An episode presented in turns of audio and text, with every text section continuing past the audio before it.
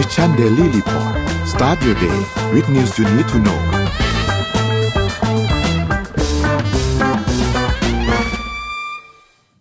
สวัสดีครับวันนี้ต้อนรับเข้าสู่ Mission Daily Report ประจำวันพฤหัสที่ยี่สิบกรกฎาคมสองพันห้าร้อยหกสิบหกนะครับวันนี้คุณอยู่กับเราสองคนตอน เจ็ดโมงถึง แปดโมงเช้าสวัสดีพี่เอ็มครับ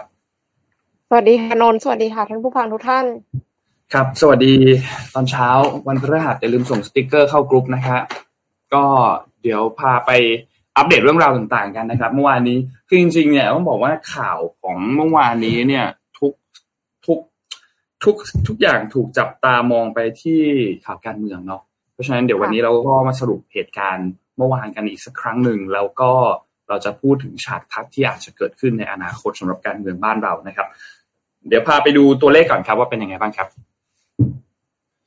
เริ่มต้นกันที่ตัวเลขครับเซตบ้านเราครับอยู่ที่ หนึ่งพันห้าร้อยสามสิบหกจุดสามศูนย์ นะครับบวกขึ้นมา ศูนย์จุดศูนย์เก้าเปอร์เซ็นต์ นะครับถัดมาครับหุ้นต่างประเทศครับดาวโจนส์ครับอยู่ที่ สามหมื่นห้าพันสี่สิบสอง นะครับ NASDAQ อยู่ที่ หนึ่งหมื่นสี่พันสามร้อยยี่สิบเอ็ด นะครับ เอ็น วาย เอส อี ครับอยู่ที่ หนึ่งหมื่นหกพันสองร้อยห้าสิบ นะครับแล้วก็ เอฟ ที เอส อี หนึ่งร้อยบวกขึ้นมาเป็น หนึ่งจุดแปดเปอร์เซ็นต์ นะครับอยู่ที่ เจ็ดพันห้าร้อยแปดสิบแปด นะครับแล้วก็หางเส็งครับอยู่ที่ หนึ่งหมื่นแปดพันเก้าร้อยห้าสิบสอง นะครับราคาน้ำมันดิบครับมีการปรับตัวลดลงเล็กน้อยครับ ดับเบิลยู ที ไอ อยู่ที่ เจ็ดสิบห้าจุดหนึ่งแปด ครับแล้วก็ Brent อยู่ที่ เจ็ดสิบเก้าจุดสองศูนย์ ครับราคาทองคำครับอยู่ที่ หนึ่งพันเก้าร้อยเจ็ดสิบเจ็ดจุดสี่หก ครับติดลบ ศูนย์จุดศูนย์หกเปอร์เซ็นต์ ครับแล้วก็สุดท้ายครับ Cryptocurrency ครับ Bitcoin ครับก็ยังอยู่วนๆอยู่ที่ช่วงเดิมครับประมาณ สองหมื่นเก้าพัน ไปปลายนะครับจนถึง สามหมื่น ต้นๆนะครับ Ethereum ครับอยู่ที่ หนึ่งพันเก้าร้อยเก้า นะครับBinance ครับอยู่ที่สองร้อยสี่สิบสองนะครับ Solana อยู่ที่ ยี่สิบจุดเจ็ดเจ็ด นะครับแล้วก็ Bitkub คอยอยู่ที่ หนึ่งจุดสี่สาม ครับนี่เป็นอัปเดตตัวเลขทั้งหมดครับเกม Morning Talk วันนี้มีเรื่องอะไรครับพี่วันนี้เดือดแน่นอนค่ะชวนคุยกันหาเรื่องประเทศไทยในฝันประเทศไทยที่ใฝ่ฝันของฉันในฐานะประชาชนเป็นยังไงคะเม้นกันมาเลยค่ะเต็มที่เลยค่ะที่ใฝ่ฝันนะคะที่แบบที่ไม่อยากย้ายประเทศอะค่ะจะเป็นยังไงในในมุมมองของแต่ละท่านแล้วเดี๋ยวตอนท้ายรายการเอามาคุยกันค่ะเอาให้เต็มที่เลยครับเดี๋ยวเจอกันตอน เจ็ดโมงห้าสิบ เอาเต็มที่ที่เอาละไปเริ่มต้นเรื่องแรกนนก่อนก็ได้นนพามาดูก่อนนนพาไปข่าวเกี่ยวกับสิ่งแวดล้อมนิดนึงครับสั้นๆครับไม่ยาวมากครับข่าวสิ่งแวดล้อมรอบนี้เนี่ยก็ยังคงเป็นเรื่องเกี่ยวกับตอนนี้เรายังวนเวียนอยู่กับปัญหาของปัญหาโลกรวนใช่ไหมครับแล้วก็ยังเป็นเกี่ยวกับเรื่องของปริมาณคาร์บอนที่แต่ละประเทศเนี่ยมีการปล่อยออกมาในปริมาณที่ค่อนข้างสูงใช่ไหมครับเราก็ยังวนเวียนอยู่กับเรื่องนี้อยู่ซึ่งมันก็ยังคงเป็นปัญหาใหญ่ที่ทำให้หลายๆพื้นที่เนี่ยเขาได้รับผลกระทบจากภาวะโลกรวนภาวะโลกร้อนกันค่อนข้างเยอะไม่ว่าจะเป็นภาวะแห้งแล้งหรือบางที่เจออากาศร้อนจัดบางที่เจอน้ำท่วมไปเลยอะไรอย่างเงี้ยอย่างที่เราเอาข่าวเมื่อวานนี้ที่อินเดียที่ญี่ปุ่นแล้วก็ที่เกาหลีใต้มาเล่าให้ฟังใช่ไหมครับทีนี้มีรายงานอันนึงครับจากทางด้านของสหรัฐแล้วก็จีนนะครับก็คือจอห์นแคร์รีครับจอห์นแคร์รีเนี่ยเขาเป็นทูตพิเศษด้านสภาพอากาศของสหรัฐนะครับก็คือพูดง่ายๆคือทำงานให้กับทางด้านของรัฐบาลของโจไบเดนเนี่ยนะครับที่เป็นประธานาธิบดีของสหรัฐเนี่ยนะครับก็มีการพบปะกับทางด้านของทูตพิเศษด้านสภาพอากาศของจีนนะครับไปเจอกันที่กรุงปักกิ่งระหว่างที่ทางด้านของจอห์นแคร์รีเนี่ยเดินทางไปเยือนจีนอย่างเป็นทางการนะครับซึ่งการพูดคุยในครั้งนี้เนี่ยก็ย้ำชัดว่าปัญหาโลกร้อนเนี่ยหรือว่าปัญหาโลกรวนเนี่ยนะครับไม่ใช่ปัญหาที่จะสามารถแก้ไขได้ถ้าหากว่าทั้งสองประเทศนี้ไม่ร่วมมือกันนะครับทีนี้การประชุมในอันนี้เนี่ยก็เลยมีการประชุมเกิดขึ้นนะครับเพื่อมาพูดคุยแล้วก็หาทางที่จะแก้ไขปัญหาเกี่ยวกับเรื่องนี้กันนะครับคือต้องบอกว่าเอ่อการประชุมครั้งนี้เนี่ยนะครับหลายประเทศทั่วโลกรวมถึงจีนแล้วก็สหรัฐเนี่ยเจอปัญหาอย่างที่ยุโรปเนี่ยเขาจะเจอปัญหาเรื่องของ heat wave กันค่อนข้างเยอะนะครับถึงกับเอ่อสหรัฐเนี่ยมีการออกประกาศเตือนเลยนะครับเกี่ยวกับสภาพอากาศร้อนที่ร้อนนะครับส่วนจีนเองเคยเอาข่าวมาเล่าให้ฟังน่าจะถ้าจำไม่ผิดน่าจะสักสัปดาห์ที่แล้วหรือสองสัปดาห์ที่แล้วที่เจออากาศที่ร้อนที่สุดในประวัติการนะครับเพราะฉะนั้นตอนนี้เนี่ยการประชุมครั้งนี้ก็เลยค่อนข้างที่จะเป็นที่จับตามองครับเขาบอกว่าการประชุมเนี่ยนะครับจะมีการพูดคุยกันทั้งหมดเนี่ยสามวันเป้าหมายหลักๆคือความร่วมมือในการที่จะเอ่อจัดการเกี่ยวกับการเปลี่ยนแปลงด้านสภาพภูมิอากาศนะครับคือต้องบอกว่าสหรัฐกับจีนเนี่ยแม้ว่า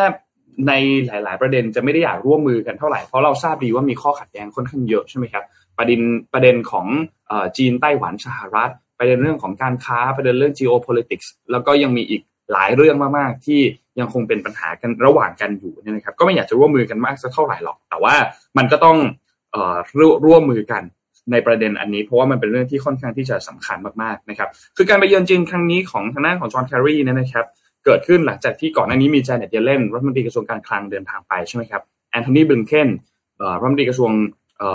ต่างประเทศก็เดินทางไปที่จีนในช่วงไม่ไม่นานมานี้ใช่ไหมครับซึ่งเพื่อที่จะลดความตึงเครียดต่างๆจริงๆแล้วแผนการเดินทางอย่างที่บอกครับว่ามันมันควรจะเกิดขึ้นตั้งแต่ช่วงต้นปีแล้วแต่มีปัญหาเรื่องของบอลลูนใช่ไหมครับทีนี้การเดินทางไปคุยกันครั้งนี้เป็นยังไงบ้างนะครับก่อนหน้านี้เนี่ยเมื่อวันจันทร์ที่ผ่านมาเนี่ยนะครับทางด้านของทูตพิเศษจีนที่เป็นดูเรื่องดูเรื่องเดียวกันก็คือด้านการเปลี่ยนแปลงทางทางสภาพภูมิอากาศนะครับก็พูดคุยกันว่ารอบนี้เนี่ยจะเป็นโอกาสอันดีที่จีนกับสหรัฐเนี่ยจะหารือนะครับก็เป็นการพูดคุยกันตัวต่อตัวระหว่างทูตพิเศษด้านสภาพภูมิอากาศของทั้งสองประเทศคือสหรัฐและอเมริกาเนี่ยนะครับซึ่งต้องบอกว่าถ้าเรานับย้อนกันไปเนี่ยเหมือนกับว่าไม่ได้คุยกันมาเกือบปีแล้วนะครับเกี่ยวกับประเด็นเรื่องนี้นะสองคนนี้นะไม่ได้คุยกันมาเกือบปีแล้วนะครับทั้งทั้งที่ต้องบอกว่าจีนกับสหรัฐเองก็ถ้าเราดูอันดับของชาติที่ปล่อยมลพิษมากที่สุดในโลกเนี่ยก็จะเป็นสองประเทศนี้แหละนะครับที่ปล่อยมลพิษมากที่สุดเป็นอันดับหนึ่งและอันดับที่สองของโลกนะครับเพราะฉะนั้นประเด็นในการพูดคุยกันก็จะเป็นการพูดถึงเรื่องของการลดการปล่อยคาร์บอนลดการปล่อยมลพิษนะครับฝั่งจีนเองก็ต้องการที่จะเป็นการผลักดันในการลดการพึ่งพาการใช้พลังงานถ่านหินเป็นแหล่งพลังงานหลักนะครับแล้วก็ตั้งเป้าในการลดการปล่อยก๊าซคาร์บอนไดออกไซด์ก๊าซมีเทนพวกก๊าซเรือนกระจกทั้งหลายที่ทำให้เกิดภาวะโลกร้อนเนี่ยนะครับซึ่งณปัจจุบันตอนนี้เนี่ยจีนเป็นผู้ที่ผลิตและเป็นผู้ที่ใช้พลังงานถ่านหินมากที่สุดในโลกนะครับแล้วก็ต้องบอกว่าถ้าเราไปดูในแผนการสร้างโรงงานไฟฟ้าของเขาเนี่ยนะครับก็จะเห็นว่าจีนเนี่ยมีการกำลังจะก่อสร้างโรงงานไฟฟ้าถ่านหินแห่งใหม่ด้วยนะครับแต่ว่าในขณะเดียวกันสิ่งที่เขาทำพาราเรลตามไปด้วยเนี่ยก็คือพยายามที่จะหาพลังงานทางเลือกใหม่ไม่ว่าจะเป็นพลังงานแสงอาทิตย์พลังงานลมต่างๆนะครับซึ่งอันนี้ก็เป็นอีกอันนึงที่สำคัญมากๆเพราะว่าอย่างจีนเองเขาก็ตั้งเป้าในประเทศของเขาที่ต้องการที่จะทำให้เป็นกลางทางคาร์บอนภายในปีสองพันหกสิบนะครับแต่ว่าทางแน่นอนว่าทุกประเทศก็พยายามกดดันให้มันเกิดขึ้นเร็วกว่านี้นะครับส่วนทางด้านสหรัฐนะครับก็มีการพูดถึงประเด็นอันนี้ก่อนที่จะไปเยือนจีนเนี่ยบอกว่าเป้าหมายในการไปเยือนครั้งนี้หนึ่งเลยคือรักษาเสถียรภาพให้มากที่สุดนะครับเป็นนักข่าวเรื่องเสถียรภาพด้านความสัมพันธ์ระหว่างสองประเทศให้ได้มากที่สุดซึ่งจริงๆแล้วมีความคล้ายๆกับสองคนก่อนหน้านี้ที่เป็นเจ้าหน้าที่ระดับสูงของสหรัฐที่เดินทางไปเยือนกันเนาะมีความมีอเจนดาที่คล้ายๆกันแต่อาจจะมีการพูดคุยในซับอเจนดาหรือว่าเป็นธีมของการไปพูดคุยในครั้งนั้นเนี่ยที่แตกต่างกันนะครับซึ่งสหรัฐที่เขาพยายามที่จะทำอยู่ก็คือต้องการให้มีความร่วมมือกันทั้งสองประเทศมากยิ่งขึ้นทำให้ทั้งจีนและก็สหรัฐเองมีบทบาทมากขึ้นกับการที่จะแก้ไขปัญหาในครั้งนี้นะครับเพราะฉะนั้นการประชุมในครั้งนี้ก็เลยเป็นที่จับตามองแล้วก็ค่อนข้างที่จะน่าสนใจนะครับทีนี้หลังจากการประชุมครั้งนี้เนี่ยเอ่อเช็คพอยต์ถัดไปที่จะต้องจับตามองก็คือการประชุม ซี โอ พี ยี่สิบแปดนะครับ ซี โอ พี ยี่สิบแปด ในในในปีนี้เนี่ยจะจัดขึ้นเอ่อที่ดูไบนะครับสหรัฐอาหรับเอมิเรตส์นะครับก็อีกประมาณช่วงช่วงประมาณสักสี่เดือนหลังจากนี้นะครับช่วงช่วงปลายปีเนี่ยนะครับก็จะมีการจัดการประชุม ซี โอ พี ยี่สิบแปด นะครับเพราะฉะนั้นก็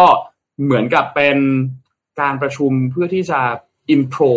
ไปสู่การประชุม ซี โอ พี ยี่สิบแปด ไกลๆจะพูดแบบนั้นก็ได้นะครับเพราะฉะนั้นก็เป็นเรื่องที่น่าสนใจครับว่า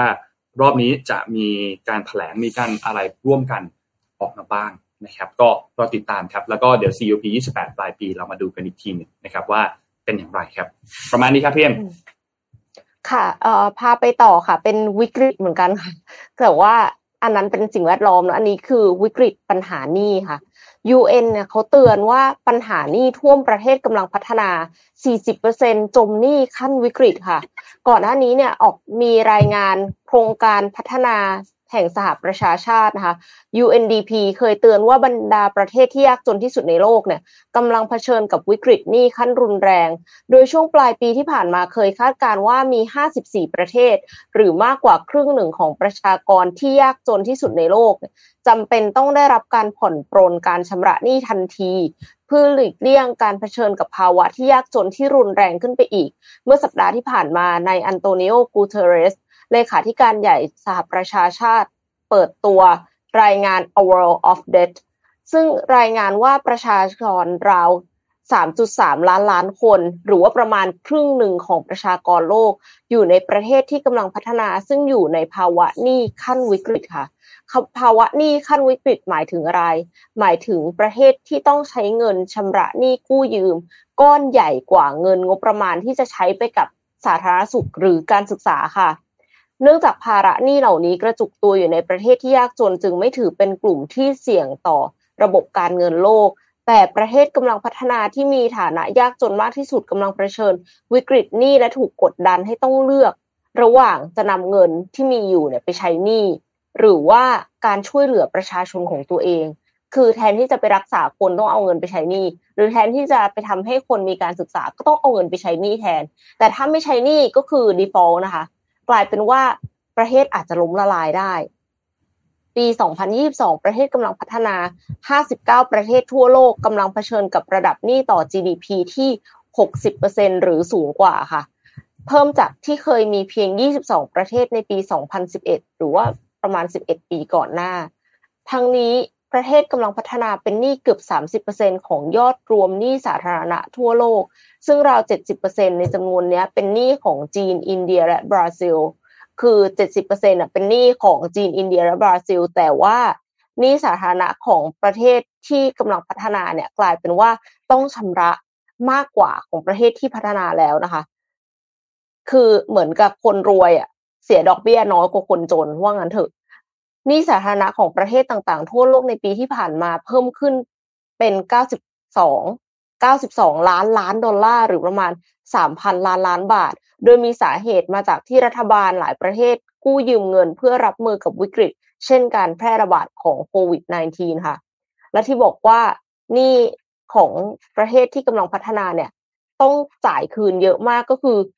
ประเทศในแอฟริกานะคะต้องจ่ายคืนมากกว่าสหรัฐอเมริกาถึงสี่เท่าและมากกว่ากลุ่มประเทศร่ำรวยในยุโรปถึงแปดเท่าตัวเลขาธิการใหญ่ ยู เอ็น แนะนำให้นานาประเทศสร้างเครื่องมือบริหารจัดการหนี้ที่สนับสนุนระบบการพักชำระหนี้และเงื่อนไขการกู้ยืมที่นานขึ้นรวมถึงดอกเบี้ยกู้ยืมในอัตราต่ำให้กับกลุ่มประเทศที่มีรายได้ปานกลางที่เปราะบางเพราะว่าถ้าไม่มีมาตรการอะไรออกมาเนี่ยเราอาจจะเห็น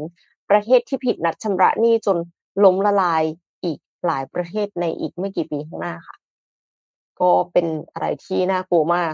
ส่วนประเทศไทยเพจหาข้อมูลมานะคะก็คือในปีสองพันยี่สิบเอ็ดประเทศไทยมีหนี้ต่อ จี ดี พี ไม่ถึง หกสิบเปอร์เซ็นต์ ค่ะประมาณ ห้าสิบแปดจุดห้าเปอร์เซ็นต์ ก็คือยังไม่ถึงดีครับโอเคน่าสนใจครับเป็นข่าวที่น่าสนใจครับเอ่อพาไปเรื่องถัดมาจริงๆเรื่องถัดมาที่อยากจะชวนคุยก็เป็นเรื่องการเมืองแล้วล่ะแต่ว่าเดี๋ยวขอขออีกอีกนิดนึงขอเว้นเว้นช่วงห่างนิดนึงเพราะว่ามันเข้มข้นมากมันใช้เวลาค่อนข้างเยอะข่าวการเมืองวันนี้ใช้เวลาเยอะแน่นอนเพราะว่ามันเกิดเหตุการณ์ขึ้นหลายอย่างน่าจะใช้เวลาอย่างน้อยประมาณสัก สิบถึงสิบห้า นาทีนะครับเดี๋ยวขอพาไปที่ฮ่องกงกับที่ญี่ปุ่นก่อนนะครับก็มีการรายงานอันนึงที่น่าสนใจครับเกี่ยวกับเรื่องของการท่องเที่ยวครับอันนี้ก็ต้องบอกว่าในช่วงหลังจากที่ผ่านโควิด สิบเก้า มานี่นะครับฮ่องกงกับญี่ปุ่นเนี่ยเป็นหนึ่งในสองจุดดึงดูดที่คนเนี่ยไปท่องเที่ยวกันค่อนข้างที่จะคึกคักพอสมควรนะครับ Reuters เนี่ยมีการรายงานออกมานะครับบอกว่าองค์การส่งเสริมการท่องเที่ยวแห่งประเทศญี่ปุ่นหรือว่า เจ เอ็น ที โอ เนี่ยก็มีการเปิดเผยบอกว่าชาวต่างชาติเนี่ยนะครับเดินทางมาญี่ปุ่นมาเที่ยวเนี่ยนะครับเพิ่มขึ้นประมาณ สองจุดศูนย์เจ็ด ล้านรายนะครับในเดือนมิถุนายนเป็นครั้งแรกตั้งแต่ปีสองพันยี่สิบก็คือในช่วงที่เกิดโควิดตอนนู้นนะครับทีนี้ต้องบอกว่าการฟื้นตัวของเอ่อภาคการท่องเที่ยวของที่ญี่ปุ่นเนี่ยหนึ่งเลยคือเงินเยนอ่อนค่าด้วยไม่รู้ใครได้ไปญี่ปุ่นอย่างนนไปญี่ปุ่นมาเมื่อเดือนห้าเดือนพฤษภาคมนะครับตอนนั้นค่าค่าเงินเยนมันก็อ่อนจริงแหละจากจากเดิมที่ปกติเราหารสามอ่ะเราเห็นเงินเยนแล้วเราหารสามเราก็จะได้คร่าวๆว่าเงินไทยเท่าไหร่ตอนนี้เราหารสี่อ่ะเพราะฉะนั้นมันก็ต่างกันพอสมควรน่ะแล้วทีนี้สิ่งที่ที่ที่ที่ชอบมากอย่างนึงก็คือที่สนามบินพี่เอ็มตอนที่ไปสนามบินน่ะเวลาเดินไปตรงแบบพวก duty free ตรงตอนที่เรากำลังจะกลับประเทศแล้วซื้อขนมซื้อนู่นซื้อนี่จะเอาไปฝากอะไรเงี้ยเขามีป้ายติดนะพี่เอ็มเขามีป้ายติดแปลเป็นไทยก็คือซื้อของฝากกลับบ้านหรือยังช่วงนี้เงินเยนอ่อนค่ามากนะอย่าพลาดโอกาสนี้อะไรประมาณเนี้ยเขาเขาเขียนคำประมาณเนี้ยที่ที่ตรงที่ตรงสนามบินนึกว่าจะเป็นภาษาไทยเลยจะอีกเพราะว่าคนไทยไม่แน่ใจจำไม่ได้แล้วว่ามันเป็นภาษาไทยหรือมันเป็นภาษาอังกฤษแต่น่าจะเป็นภาษาอังกฤษนะคิดว่าน่าจะเป็นภาษาอังกฤษ แต่ว่านั่นแหละก็คือแบบพูดถึงเกี่ยวกับว่าเออช่วงนี้เงินเยนมันอ่อนอย่าพลาดที่จะซื้อนู่นนี่นะอะไรอย่างเงี้ยก็เป็นป้ายที่แบบว่าเข้ากับสถานการณ์ดีทีนี้แน่นอนครับอย่างที่บอกครับการที่เงินเยนอ่อนค่ามันก็ส่งผลดีต่อธุรกิจค้าปลีกของญี่ปุ่นเนาะเที่ยวพวกห้างพวกร้านอาหารต่างๆเนี่ยอย่างที่เขาเขาก็ไปสำรวจมาอย่างมีร้านร้านหนึ่งที่เป็นร้านซูชิในย่านกินซ่าที่กรุงโตเกียวเนี่ยนะครับก็มียอดขายเพิ่มขึ้นเยอะมากหลังจากที่ก่อนหน้านี้ในช่วงที่มีโควิดเนี่ยยอดขายหายไป เจ็ดสิบเปอร์เซ็นต์ นะครับเขาก็ไปสัมภาษณ์เจ้าของร้านเนี่ยนะครับเขาบอกว่าเมื่อเทียบกับในช่วงปีหกสิบสองตอนนู้นเนี่ยธุรกิจร้านอาหารเนี่ยก็กลับมาฟื้นตัวได้ดีมากเผื่อเอาจริงๆคือดีกว่าเดิมด้วยซ้ำนะครับก็เป็นผลพวงมาจากจำนวนนักท่องเที่ยวชาวต่างชาติที่เพิ่มขึ้นนั่นแหละนะครับคนที่ส่วนใหญ่มาจากชาวต่างชาติเนี่ยมีค่าใช้จ่ายสูงถึงประมาณ ห้าหมื่น เยนนะครับ ห้าหมื่น เยนก็ประมาณ หนึ่งหมื่น กว่าบาทนั่นแหละนะครับบางทีพวกเขาอาจจะรู้สึกว่ามันไม่ได้แพงขนาดนั้นเพราะว่าเงินเยนมันอ่อนค่านะครับซึ่งต้องบอกว่าในณปัจจุบันตอนนี้เอาตอนนี้เลยนะญี่ปุ่นเนี่ยกำลังเจอกับคลื่นความร้อนก็มีอุณหภูมิที่สูงที่สุดเป็นประวัติการณ์เหมือนกันนะครับแล้วก็แต่ว่านักท่องเที่ยวเองก็ดังเดินทางเข้ามาในประเทศนะครับเนื่องจากว่าช่วงเงินเยนช่วงนี้มันเป็นช่วงแบบอาจจะเป็นช่วงหยุดพักผ่อนของหลายๆประเทศด้วยแล้วก็ที่ญี่ปุ่นคนคนอาจจะแบบไปอยากไปเที่ยวกันในช่วงหน้าหนาวมากกว่าพอช่วงหน้าร้อนราคามันก็เลยอาจจะถูกนะครับไม่ว่าจะเป็นราคาตัวเครื่องบินนู่นนี่หลายๆอย่างก็อาจจะถูกกว่าในช่วงที่เป็นช่วงอากาศหนาวนะครับทีนี้ถ้าไปดูในช่วงหกเดือนแรกของปีนี้เนี่ยนะครับญี่ปุ่นนักท่องเที่ยวแปดสิบล้านรายนะครับเกือบๆสิบเอ็ดล้านรายแล้วนะครับแล้วก็มีนักท่องเที่ยวชาวต่างชาติสูงที่สุดเป็นประวัติการณ์เนี่ยเอ่อตอนนั้นเนี่ยในปีหกสิบสองก่อนปีหกสิบสองเนี่ยแตะนู่นครับสามสิบสองล้านรายในปีนะครับก่อนที่จะมีโควิดเกิดขึ้นเนี่ยนะครับก็หวังว่าตัวเลขต่างๆจะดีขึ้นขึ้นนะครับทางด้านนายกรัฐมนตรีฟูมิโอะคิชิดะเองเนี่ยก็บอกว่าการฟื้นตัวของอุตสาหกรรมการท่องเที่ยวเนี่ยจะช่วยทำให้มูลค่าทางเศรษฐกิจเนี่ยเพิ่มขึ้นถึงห้าล้านล้านเยนต่อปีนะครับนี่คือที่ญี่ปุ่นไปดูที่ฮ่องกงบ้างที่ฮ่องกงเนี่ยนะครับเอ่อสำนักข่าวชินหัวเนี่ยก็มีการรายงานว่าในช่วงเดือนมิถุนายนที่ผ่านมาเนี่ยได้มีผู้โดยสารเพิ่มขึ้นประมาณ หกจุดเก้าเปอร์เซ็นต์ คิดเป็นจำนวนก็คือประมาณ สามจุดสาม ล้านคนนะครับเมื่อเทียบกับในเดือนพฤษภาคมนะครับซึ่งปริมาณการขนส่งสินค้าการขึ้นบินการลงจอดของเครื่องบินต่างๆเนี่ยก็เพิ่มขึ้น หนึ่งจุดสี่เปอร์เซ็นต์ แล้วก็ ศูนย์จุดเจ็ดเปอร์เซ็นต์ ตามลำดับด้วยนะครับเมื่อเทียบกันเดือนต่อเดือนนะครับอยู่ที่ประมาณ สามแสนห้าหมื่นห้าพัน ตันนะครับแล้วก็ สองหมื่นสองพันสามร้อยหกสิบห้า ครั้งนะครับซึ่งต้องบอกว่าปริมาณผู้โดยสารแล้วก็การขึ้นบินการลงจอดของเครื่องบินเนี่ยเพิ่มขึ้นกว่าสิบเท่านะครับสำหรับการขึ้นบินนะแล้วก็การลงจอดเนี่ยเพิ่มขึ้นสองเท่านะครับเมื่อเทียบกับเดือนเดียวกันในปีที่แล้วปีสองพันห้าร้อยหกสิบห้านะครับซึ่งผู้โดยสารทุกกลุ่มเนี่ยเพิ่มขึ้นอย่างมีนัยสำคัญถ้าหากว่าเทียบปีต่อปีนะครับในขณะที่การเดินสายขาไปแล้วก็กลับจากเอเชียตะวันออกเฉียงใต้แผ่นดินใหญ่ของจีนเนี่ยแล้วก็ญี่ปุ่นเนี่ยก็เพิ่มขึ้นมากที่สุดด้วยนะครับทางด้านสตีเวนเหยานะครับที่เป็นผู้อำนวยการ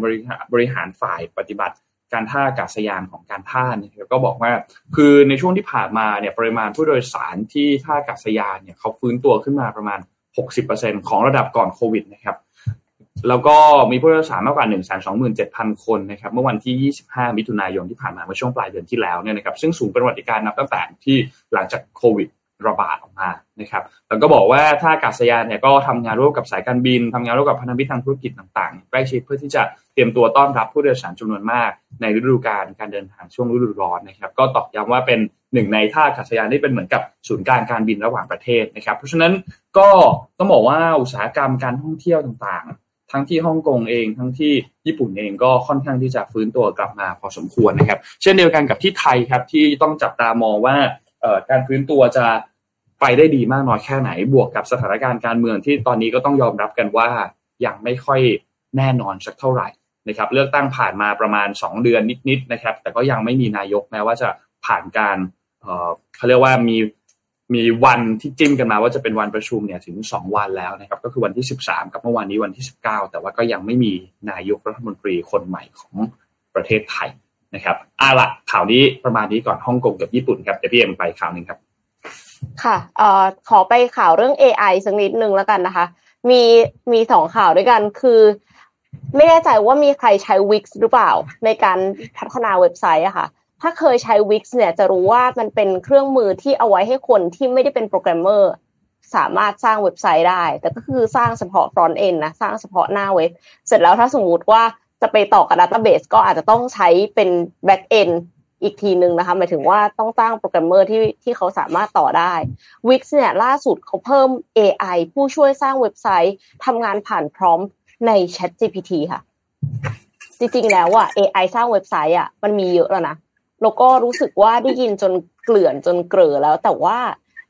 คือ เอ ไอ อ่ะมันจะดีได้ก็ต่อเมื่อคนที่พัฒนาค่ะคนที่เอามาใช้อ่ะมันคือคนที่รู้จริงในโดเมนนั้นๆและเอ็มเชื่อว่า Wix เนี่ยเป็นหนึ่งในคนที่รู้จริงเกี่ยวกับการสร้างเว็บไซต์เพราะว่าเขาทำให้คนที่ไม่ได้เขียนโปรแกรมได้สร้างเว็บไซต์ได้มาก่อนดังนั้นพอ Wix เปิดตัวมาก็เลยรู้สึกตื่นเต้นมากเลยค่ะอย่างที่เห็นในภาพเลยนะคะคือสามารถที่จะสร้างบอกได้เลยว่าฉันต้องการให้เว็บไซต์เนี้ยมันทำอะไรแล้วมันมี mood and tone ยังไงแล้ว Wix เนี่ยก็สามารถสร้างเว็บไซต์ออกมาได้หลังจากนั้นเราก็สามารถที่จะแก้เว็บไซต์ได้อีกนะถ้าไม่ชอบแบบนี้ขอเปลี่ยนสีได้ไหมขอเปลี่ยนสไตล์ได้ไหมขอให้ภาพของเทรนเนอร์แต่ละคนเนี่ยมันเหมือนกันกว่านี้ได้ไหมมันก็จะทำการตัดภาพให้มันแบบอ่ะใหญ่ขึ้น dimension เท่ากันเอาเพิ่มตารางเทรนนิ่งอะไรอย่างเงี้ยค่ะได้หมดเลยคือเห็นคลิปนี้แล้วแบบอึ้งไปเลยว่าโอ้โหทำได้ขนาดนี้เพราะว่าถ้าสมมติว่าสร้างพร้อมเขียนพร้อมเฉยๆแล้วสร้างเว็บไซต์ขึ้นมาเนี่ยเอ็มว่า เก้าสิบเปอร์เซ็นต์ ไม่ถูกใจเราอะค่ะแต่ว่าพอค่อยๆปรับได้ปรับได้ปรับได้แล้วคือภาษาที่ใช้เนี่ยเหมือนใช้คุยกับคนอะเหมือนใช้คุยกับ front end engineer มันก็เลยรู้สึกว่าโอ้เป็นเว็บไซต์ที่น่าจะใช้ได้จริงนะคะตัวเนี้ย เอ ไอ ผ่านพร้อมของ Wix ที่เรียกว่า เอ ไอ Text Creator มันแทนที่เครื่องมือเดิมที่มีเทมเพลตให้เลือกอะค่ะอันนี้คือพร้อมให้เลยเราพร้อมเข้าไปแล้วมันก็จะสร้างให้ได้เลยนะคะคือ เอ ไอ เนี่ยยังมีเครื่องมือย่อยอีกหลายอย่างเพื่อรองรับการปรับแต่งคำในรายละเอียดเว็บไซต์ตามที่ต้องการเช่นตัวเลือกภาพประกอบการตกแต่งรูปการตัดต่อวิดีโอการจัด layout ตัวเลือกเทมเพลตไปจนถึงช่วยเขียนเนื้อหารายละเอียดธุรกิจด้วยค่ะก็อย่างที่บอกไปว่า Wix เนี่ยเขาเชี่ยวชาญด้านการสร้างเว็บไซต์อยู่แล้วพอเป็นแบบนี้ก็เลยรู้สึกว่ารู้สึกว่ายิ่งใช้งานง่ายขึ้นไปอีกค่ะแต่ว่าทีนี้มันก็เลยมีข่าวค่ะว่า developer หรือว่า software engineer เนี่ยเขาอาจจะตกงานคือแน่นอนถ้าอย่าง Wix เนี่ยสิ่งที่จะมาแทนก็คือ front end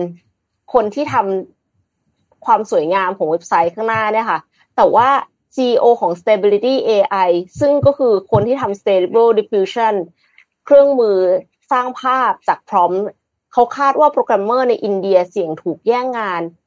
ในในอีกสองปีค่ะคือก่อนหน้านี้นนอ่านข่าวเรื่องของฮอลลีวูดใช่ไหมที่ดาราบางคนถูกเอาหน้าไปใช้สร้าง เอ ไอ แล้วเสร็จแล้วต่อจากนั้นก็คืออาจจะใช้ เอ ไอ แทนตัวเขาในบางเรื่องอะไรเงี้ยครับไม่ใช่ว่าโปรแกรมเมอร์จะไม่ถูกแย่งงานนะคะโปรแกรมเมอร์ก็ถูกแย่งงานเหมือนกัน ซี เอ็น บี ซี รายงานว่านายอิมาด มอสตาร์ก ซี อี โอ ของบริษัท Stability เอ ไอ ผู้ร่วมก่อตั้งบริษัท Stability เอ ไอ ซึ่งเป็นบริษัทที่อยู่เบื้องหลัง Stable Diffusion สร้างภาพจากการป้อนข้อความซึ่งได้รับความนิยมอย่างมากเลยนะน้องๆ ChatGPT ปัจจุบันนี้เนี่ยมีผู้ใช้งานมากกว่าหนึ่งล้านคนแล้วก็ได้รับเงินลงทุนเกินหนึ่งร้อยล้านเหรียญสหรัฐเขาบอกว่าโปรแกรมเมอร์รับจ้างส่วนใหญ่ในอินเดียเนี่ยเสี่ยงที่จะถูกเลิกจ้างใน หนึ่งถึงสอง ปีข้างหน้าค่ะผู้เขียนโค้ดรับจ้างส่วนใหญ่จะตกงานเนื่องจากผลกระทบของ เอ ไอ ซึ่งหมายความว่าเป็นไปได้ที่ซอฟต์แวร์จะได้รับการพัฒนาขึ้นด้วยการใช้คนจำนวนน้อยลงมากคืออาจจะยังใช้อยู่ไม่ใช่ไม่ใช้เลยสมมติว่าเอ็มเนี่ยอยู่ดีๆเอ็มจะแบบสร้างเว็บไซต์โดยที่ใช้ เอ ไอ หนึ่งร้อยเปอร์เซ็นต์ เนี่ยยังทำไม่ได้นะคะเพราะว่ามันซับซ้อนหมายความว่าขึ้นอยู่กับเว็บไซต์ที่เราจะสร้างด้วยอ่ะถ้ามันไม่ได้เป็นทั่วๆไปสมมุติจะสร้าง assessment ประเมินอาชีพที่ใช่อย่างเงี้ยไม่สามารถใช้ เอ ไอ หนึ่งร้อยเปอร์เซ็นต์ ได้อยู่แล้วแต่ว่าก็จะใช้คนน้อยลงได้สมมุติว่าใช้ซีเนียร์คนนึงแล้วเสร็จแล้วซีเนียร์ก็ไปใช้ เอ ไอ ต่อแทนที่ซีเนียร์จะใช้จูเนียร์เป็นต้นนะคะ เอ ไอ เนี่ยส่งผลกระทบต่องานของประเภทต่างๆในรูปแบบที่แตกต่างกันถ้าคุณทำงานหน้าคอมพิวเตอร์และไม่เคยมีใครเห็นคุณเลยคุณจะได้รับผลกระทบอย่างหนักเพราะโมเดล เอ ไอ เหล่านี้มีคุณสมบัติเทียบได้กับบัณฑิตที่มีพรสวรรค์จริงๆแต่นายมอสตาร์ก็บอกว่าไม่ใช่ทุกคนที่จะได้รับผลกระทบในลักษณะเดียวกันมันขึ้นอยู่กับกฎและข้อบังคับที่แตกต่างกันทั่วโลกด้วยค่ะประเทศที่มีกฎหมายแรงงานที่เข้มงวดกว่าเช่นฝรั่งเศส จะได้รับผลกระทบจาก เอ ไอ น้อยกว่าสำหรับอินเดียโปรแกรมเมอร์สัญญาจ้างระดับสามลงไปจะหายไปใน หนึ่งถึงสอง ปีข้างหน้าก็คือจูเนียร์นั่นเองนะคะขณะที่ฝรั่งเศสคุณจะไม่มีทางไล่นักพัฒนาออกดังนั้น เอ ไอ จึงส่งผลกระทบแตกต่างกันไปในแต่ละประเทศสำนักข่าว Bloomberg ก็รายงานว่าอินเดียเนี่ยมีโปรแกรมเมอร์มีซอฟต์แวร์ developer มากกว่าห้าล้านคนซึ่งได้รับผลกระทบอย่างหนักจากเครื่องมือ เอ ไอ ขั้นสูงอย่าง ChatGPT ค่ะแต่ว่านอกจากนี้เนี่ยคุณมอสตาร์กที่เป็น ซี อี โอ ของ Stability เอ ไอ เขายังพูดถึงฟองสบู่อีกด้วยค่ะเขาบอกว่าปัญญาประดิษฐ์อาจเป็นฟองสบู่ที่ใหญ่ที่สุดตลอดกาลแต่ตอนนี้อยู่ในช่วงเริ่มต้นที่เรียกว่าฟองสบู่เนี่ยคือเขาพูดว่าฟองสบู่ .ai เหมือนแบบเป็นแบบ bubble .ai แทนที่จะเป็น bubble .com อะค่ะครับ .com bubble อันนี้คือ .ai bubble คาดการณ์ว่าจำนวนเงินที่ต้องใช้สำหรับการลงทุนใน เอ ไอ เนี่ยมันสูงถึงหนึ่งล้านล้านดอลลาร์ทำไมทำไมมันถึงสูงขนาดนั้นเพราะว่าตอนนี้ทุกคนก็อยากสร้าง เอ ไอ ใช่ไหมคะเพราะทุกคนอยากสร้าง เอ ไอ ก็เลยแย่งตัวคนที่มีทักษะด้าน เอ ไอ โดยเฉพาะอย่างยิ่งคนที่จบด็อกเตอร์คนที่จบปริญญาเอกด้าน เอ ไอ เนี่ยโอ้โหแย่งตัวกันแพงมากๆเลยก็เลยทำให้เงินลงทุนเนี่ยมันมากขึ้นมากขึ้นเรื่อยๆแล้วเขาก็มองว่า เอ ไอ มันสำคัญกว่า ไฟว์จี เพราะว่ามันเป็นพื้นฐานสำหรับความรู้แต่ประเด็นก็คือตอนนี้มันยังอยู่ในช่วงเริ่มต้นยังไม่พร้อมสำหรับการนำไปใช้ในอุตสาหกรรมขนาดใหญ่เช่นบริการทางการเงินในขณะเดียวกันบริษัทที่ใช้ เอ ไอ อย่างไม่เหมาะสมก็จะถูกลงโทษจากตลาดหุ้นตัวอย่างก็คือ Google ที่สูญเสียเงิน หนึ่งแสนล้านเหรียญสหรัฐในงานเปิดตัว Bard ที่พบว่าข้อมูลที่แชทบอทให้ให้มามันผิดพลาดในวิดีโอโปรโมทนะคะมอสตาร์กเนี่ยเขายังกล่าวเสริมอีกว่าเราจะเห็นคนเริ่มย้ายการลงทุนจากบริษัทผลิตชิปไปยังบริษัทที่ใช้ เอ ไอ สร้างผลตอบแทนรวมไปถึงจะเห็นตลาดลงโทษบริษัทที่ไม่ได้ใช้ เอ ไอ ด้วยคือถ้าใช้ผิดก็โดนลงโทษถ้าไม่ได้ใช้ก็โดนลงโทษหาว่าตกขบวนหาว่าไปไม่ทันแล้วนะคะ เอ ไอ เนี่ยจะเป็นหนึ่งในธีมการลงทุนที่ใหญ่ที่สุดในอีกไม่กี่ปีข้างหน้า Microsoft เนี่ยเขาก็เพิ่งเปิดราคา Bing Chat Enterpriseทำไมต้องเป็น Bing Chat Enterprise เพราะว่าคนที่แชทเข้าไปอะค่ะจะได้ไม่ต้องเป็นห่วงเรื่องของความลับของบริษัทอีกต่อไปคือเขาก็จะกุมความลับของแต่ละบริษัทแยกกันไปเลยอันนี้คือคนละห้าเหรียญสหรัฐห้า ยู เอส ดี ต่อเดือนนะคะส่วน Microsoft สามหกห้า Copilot ซึ่งก็คือเข้าใจว่าจะช่วยเรื่องแบบ Microsoft Word Excel PowerPoint อะไรอย่างเงี้ยแต่ว่าเป็นแบบเป็นเข้าใจว่าต้องสมัครเป็นรายเดือนออนไลน์นะคะสามสิบ ยู เอส ดอลลาร์ต่อเดือนพอเปิดราคาขึ้นมาปั๊บ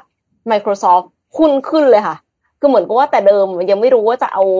จะได้รายได้เท่าไหร่ได้รายได้มาจากไหนแต่พอเปิดราคามาแล้วกลายเป็นว่านักลงทุนก็ตอบรับเลยคือเอ็มรู้สึกว่าผู้สร้าง เอ ไอ ตอนนี้มันมีเยอะมากๆแล้วก็เข้าใจว่าก็เชื่อว่าจะเป็นบับเบิ้ลจริงๆแต่ว่าคนที่จะทำแล้วยังอยู่รอดได้เนี่ยก็คือบริษัทใหญ่ๆอ่ะที่เขาใช้ข้อมูลจำนวนมากพารามิเตอร์เยอะแล้วก็มีการออพติไมซ์ตลอดเวลาเชื่อว่าเหล่านี้ยังอยู่ได้ส่วนที่เหลือที่จะอยู่ได้ก็คือที่มี use case แบบจำเพาะเจาะจงแล้วก็คือตัวเขาเองอ่ะผู้สร้างอ่ะมี domain expert ในด้านนั้นๆไม่ใช่ว่าไม่เคยทำเว็บไม่เคยทำแพลตฟอร์มสร้างเว็บไซต์มาก่อนเลยแต่จะมาสร้าง เอ ไอ เพื่อให้สร้างเว็บไซต์แบบเนี้ยก็ไม่น่าจะดีแต่อย่าง Wix ซึ่งแต่เดิมเขาทำธุรกิจทำเว็บไซต์ให้คนมาสร้างเว็บไซต์แบบง่ายๆได้ค่ะแล้วเขาใช้ เอ ไอ เข้ามาช่วยอ่ะเอ็มว่าแบบเนี้ยไปรอดอืมถ้าใครลงทุนก็ก็ต้องจับตาดูให้ดีนะคะว่าบริษัทที่เราลงทุนเนี่ยเป็นทำนองไหนถ้าสมมุติว่าจะมาแบบ generative เอ ไอ แบบ general ทั่วๆไปเลยเนี่ยเขาสู้กับ ChatGPT ไหวไหมสู้กับ Bard ไหวไหมคือจะบอกว่าบิงนี่ยังเป็นแผ่นเสียงตกล่องนิดหน่อยนะคะมีหลายคนที่ถามคำถามไปเสร็จแล้วมันก็คือตอบเหมือนเดิมถามไปอีกรอบตอบเหมือนเดิมเอ็มก็เคยเป็นเหมือนกันเอ็มก็เลยคิดว่าบิงนี่เอ็มยังเดาอยู่ยังไม่แน่ใจแต่อย่าง ChatGPT เนี่ยคือมันแบบมันดีมากแล้วมันไปไกลละบาทจริงๆก็ดีนะชอบชอบคำว่าแผ่นเสียงตกล่องอะไรฮะมันมันเห็นภาพ มันมันเห็นภาพไปเรื่องแผ่นเสียงตกร่องเออจริงๆพอพอพี่เอ็มพูดเรื่องข่าวนี้เรื่อง เอ ไอ จริงๆมันมีเรื่องนึงที่มันเห็นผ่านผ่านตานนมาที่ที่เขาประชุมกันคือมันเป็นเรื่อง เอ ไอ เหมือนกันอันนี้อาจจะไม่ได้แจ้งทีมงานแต่ต้องขออภัยจริงๆแต่ว่าเล่าสั้นๆแค่ก่อนที่จะพาไปข่าวการเมืองคือเมื่อวันที่สิบแปดกรกฎาคมที่ผ่านมาเนี่ย ยู เอ็น เอส ซี เนี่ยหรือว่าคณะมนตรีคณะความมั่นคงแห่งสหประชาชาติอ่ะเขาเพิ่งมีการประชุมกันเกี่ยวกับเรื่องนี้แหละพี่เอ็มคือเรื่อง เอ ไอ นะครับเป็นการหารือว่า เอ ไอ มันมีความเสี่ยงยังไงบ้างแล้ว มีความจำเป็นจะต้องมีการ regulate อย่างไรบ้างมีการกำกับดูแลกันอย่างไรบ้างเนี่ยนะครับซึ่งอันโตนิโอ กูเตเรสที่เป็นเอ่อเลขาธิการของ ยู เอ็น เนี่ยเขาก็มีการพูดถึงเรื่องนี้บอกว่าคือ เอ ไอ เนี่ยมีศักยภาพในการปรับปรุงเรื่องของการดูแลสุขภาพการศึกษาด้านต่างๆก็คือมาทำให้ชีวิตของคนเนี่ยมันง่ายขึ้นแต่ทีนี้เรื่องของ generative เอ ไอ เนี่ยมันมีศักยภาพมากน้อยแค่ไหนในการที่จะทำในทั้งสิ่งที่มันเกิดประโยชน์แล้วก็อ่าอาจจะเป็นในเชิงของ negative ด้วยเนี่ยนะครับซึ่งก็เลยเตือนบอกว่า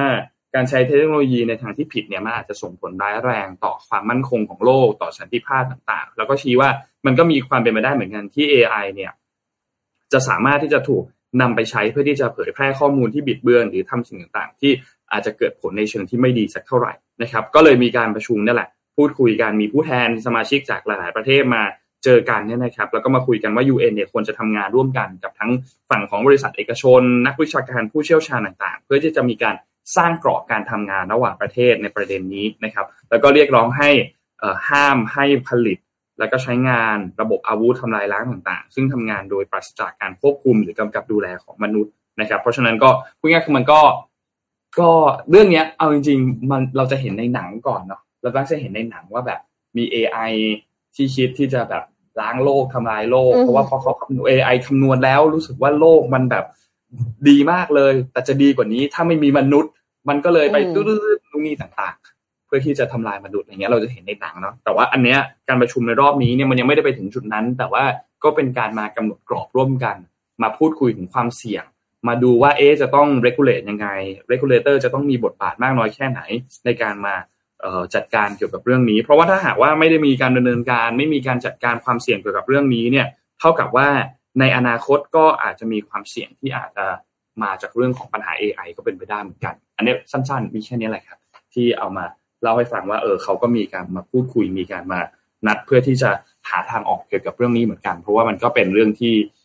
ถูกพัฒนามาเยอะโดยเฉพาะยิ่งช่วงปีสองปีนี้เนี่ย เอ ไอ เองก็เข้ามามีบทบาทในชีวิตเรามากขึ้นกันนะครับเออพาไปเรื่องถัดไปเรื่องการเมืองเนาะค่ะเปิดแป๊บหนึ่งโอเคเรื่องการเมืองสรุปเหตุการณ์เมื่อวานให้ฟังก่อนว่าเมื่อวานนี้มีเหตุการณ์อะไรเกิดขึ้นบ้างนะครับคือเมื่อวานนี้เนี่ยก็มีการประชุมใช่ไหมครับซึ่งหลักๆแล้วเนี่ยหัวข้อที่จะเอ่อมาพูดคุยกันเมื่อวานนี้เนี่ยก็คือการเลือกนายกรัฐมนตรีเป็นครั้งที่สองนะครับแต่ทีนี้ก่อนที่จะมีการไปถึงตรงจุดตรงนั้นเนี่ยปรากฏว่าก็มีการพูดถึงประเด็นอันนี้ขึ้นมานะครับว่าสามารถที่จะเสนอชื่อของคุณพิธาลิ้มเจริญรัตน์ขึ้นมาเนี่ยโหวตซ้ำอีกครั้งหนึ่งได้หรือเปล่านะครับซึ่งเมื่อวานนี้เนี่ยตลอดทั้งวันถ้าใครได้ติดตามการประชุมสภาเนี่ยจะทราบดีว่าสักประมาณสัก สองถึงสาม ชั่วโมงแรกอ่ะคุยกันแต่เรื่องเนี้ยวนกันไปวนกันมาอยู่เนี่ยว่าเสนอได้เสนอไม่ได้การเสนอชื่อนายกรัฐมนตรีหรือว่า nomination เนี่ยเป็นยัตติไหมหรือไม่เป็นยัตติถ้าเป็นยัตติโหวตซ้ำไม่ได้ถ้าไม่เป็นยัตติโหวตซ้ำได้รัฐธรรมนูญว่ายังไงข้อบังคับว่ายังไงนะครับมีการพูดคุยกันเมื่อวานนี้ในสภาเนี่ยใช้ระยะเวลานานมากครับตั้งแต่ช่วงตั้งแต่เปิดสภามาจนถึงช่วงประมาณเที่ยงเลยนะครับซึ่งต้องบอกว่าการอภิปรายเรื่องนี้เนี่ยก็เป็นการอภิปรายว่าจะนำการนำชื่อมาโหวตซ้ำเนี่ยเป็นยัตติหรือเปล่าเนี่ยนะครับคือในข้อบังคับข้อที่สี่สิบเอ็ดเนี่ยนะครับมันมีประเด็นที่มีการพูดถึงเกี่ยวบอกว่าการการโหวตยัตติคือการเอายัตติซ้ำที่สภาเคยเอามาโหวตกันเรียบร้อยแล้วเนี่ยมาเสนออีกทีนึงเนี่ยมันไม่สามารถที่จะทำได้ในสมัยการประชุมเดียวกันเพราะว่าสภาเคยตัดสินเรื่องนี้ไปแล้วนะครับเพราะฉะนั้นผลโหวตก็จะเป็นดังเดิมนะครับแล้วก็เลยเอามาพูดถึงเรื่องนี้ว่าเอาการเสนอชื่อคุณพิธาขึ้นมาซึ่งเมื่อวานนี้ถูกเสนอขึ้นมาก่อนแล้วเนี่ยแล้วก็ค่อยมีการยกประเด็นมาว่าเสนอสรุปเสนอได้หรือเสนอไม่ได้เนี่ยนะครับว่าอ่ะสุดท้ายแล้ว ไอ้เรื่องนี้เป็นญัตติไหมถ้าเป็นญัตติมันควรจะเสนอไม่ได้นะนะครับซึ่งการอภิปรายเมื่อวานนี้ก็ดำเนินการตอนต่อไปเรื่อยๆครับจนกระทั่งมาจนถึงช่วงนึงที่ศาลรัฐธรรมนูญเนี่ยพิจารณาข้อเท็จจริงตามคำร้องแล้วก็เอกสารประกอบคำร้องก็มีมติครับออกมาบอกว่าเอ่อคุณพิธาเนี่ยโดนสั่งหยุดปฏิบัติหน้าที่เพราะศาลรับคำร้องไปแล้วนะครับแล้วก็ให้ผู้ถูกถูกร้องเนี่ยก็คือคุณพิธาเนี่ยนะครับมาชี้แจงแค่ชี้แจงแก้ข้อกล่าวหาต่อศาลรัฐธรรมนูญภายในสิบห้าวันนับตั้งแต่วันที่ได้รับสำเนาคำร้องเนี่ยนะครับซึ่งก็เป็นไปตามกระบวนขั้นตอนครับเอกสารเนี่ยก็จะต้องถูกนำหนังเป็นหนังสือเนี่ยถูกส่งไปที่รัฐสภานะครับพอ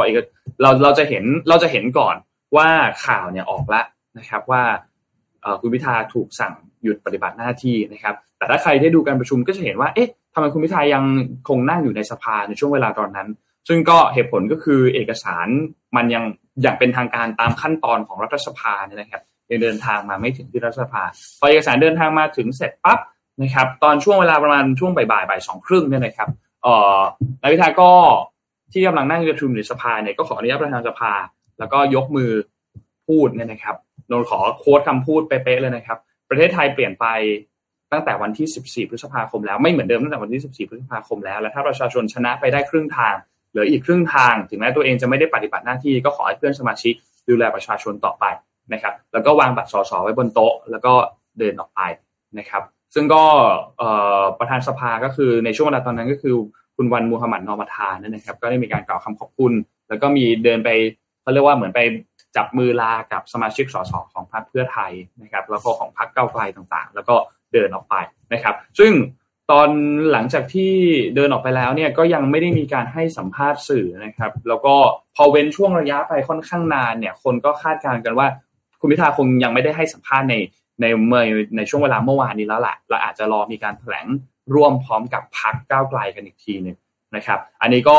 ก็รอก็รอก็รอติดตามกันอีกทีนึงแต่ว่าหลังจากนั้นก็มีการโพสต์ลงโซเชียลมีเดียแล้วก็บอกว่าเป็นที่ชัดเจนแล้วว่าในระบบปัจจุบันชนะความไว้วางใจจากประชาชนไม่เพียงพอที่จะบริหารประเทศชาติต้องขออนุมัติจากวุฒิสภาก่อนเผลอๆไม่พอที่จะเสนอชื่อเป็นครั้งที่สองด้วยซ้ำไปทีนี้กลับมาในสภาต่อในสภาเนี่ยนะครับเอ่อเขาก็มีการพูดอภิปรายนู่นนี่คุยคุยคุยกันต่อไปจนกระทั่งสุดท้ายแล้วล่ะมีการลงมติ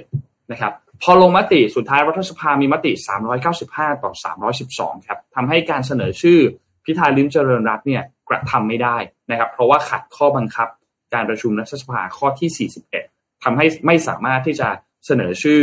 เป็นครั้งที่สองได้นะครับมีคนงดออกเสียงแปดคนแล้วก็ไม่ลงคะแนนอีกหนึ่งคนนะครับก็สุดท้ายแล้วก็ไม่สามารถที่จะเสนอชื่อได้ครับนั่นหมายความว่าแคนดิเดตหายไปหนึ่งคนละสำหรับแคนดิเดตของแปดพรรคร่วมนะครับก็จะหายไปหนึ่งคนแล้วนะครับถัดมาเนี่ยก็จะเหลือทางด้านของพรรคเพื่อไทยถ้าเราถ้าเรานับกันในแปดพรรคร่วมนะครับเหลือของพรรคเพื่อไทยที่มี